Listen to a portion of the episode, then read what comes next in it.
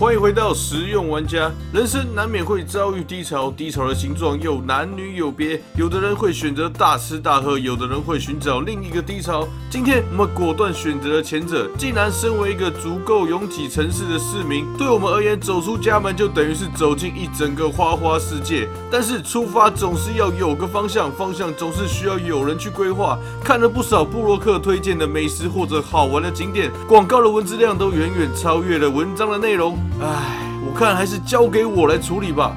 首先，我们来到了这里是有着桃园秋红谷之称的清塘园生态公园，也是看板娘出外踏青野餐的口袋名单。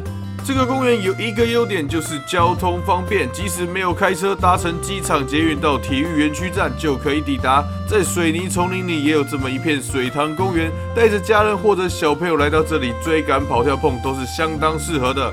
现在看到的是名为陶机1号的装置艺术，顾名思义就是一个飞机造型的艺术品，同时也是时下正火红的完美照拍摄地点。其实一直以来我们的 vlog 都是吃个不停的画面，看板娘觉得我这样严重伤害她的形象，应该多给她一点美美的镜头，让大家了解一下不一样的她。不过各位请放心，真面目什么的马上就要一览无遗。最近天气瞬间转凉，路边满满的姜母鸭、羊肉炉、石头火锅，甚至负担到不行的爆浆起司锅，都雨后春笋般的啵啵啵啵啵啵的冒了出来。不过天气究竟凉到什么程度，就是晚上睡觉小腿会突然抽筋的程度。总之，冬天不仅适合进补，也适合当成一个借口，一个食欲暴增的借口。于是我们选择了位于桃园中立观光夜市附近的寿野烧肉来满足充满罪恶感的欲望。寿野烧肉最吸引我们的部分就是只要629元就可以天使红虾吃到饱。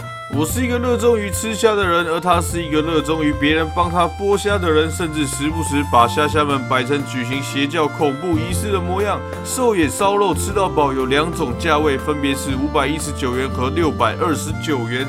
629元除了有天使红虾之外，还有顶级的牛肉吃到饱，用餐时间一律都是2个小时。某种程度而言，我算是挑嘴又挑食的糟糕属性。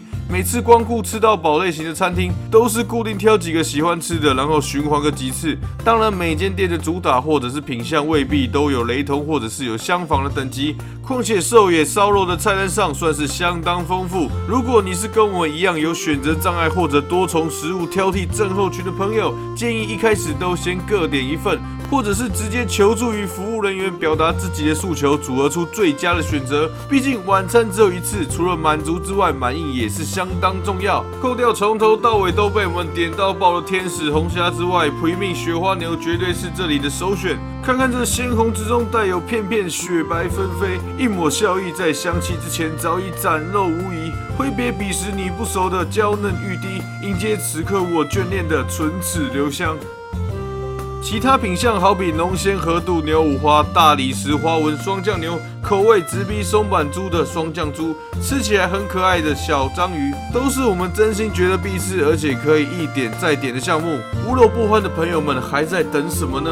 其实从进门到内装，整个环境气氛的感觉都相当不错。墙上满满的吃货标语，应景到我的嘴巴也不敢懈怠。空间上也不会为了增加座位量而设计的太过拥挤。定位和时间点的选择则是关键的课题。那天我们就是第一批客人，2个小时一到，正吃到忘我的同时，看着玻璃窗外挤满了饥肠辘辘的眼神，我终于理解什么叫做压力山大。当然，还是要呼吁大家到吃到饱的餐厅一定要量力而为。一来是时间的问题，一来则是健康的问题。不要浪费食物，才是地球的良好公民。最后，实用玩家关心你今天进补了没？我们下次见，拜拜。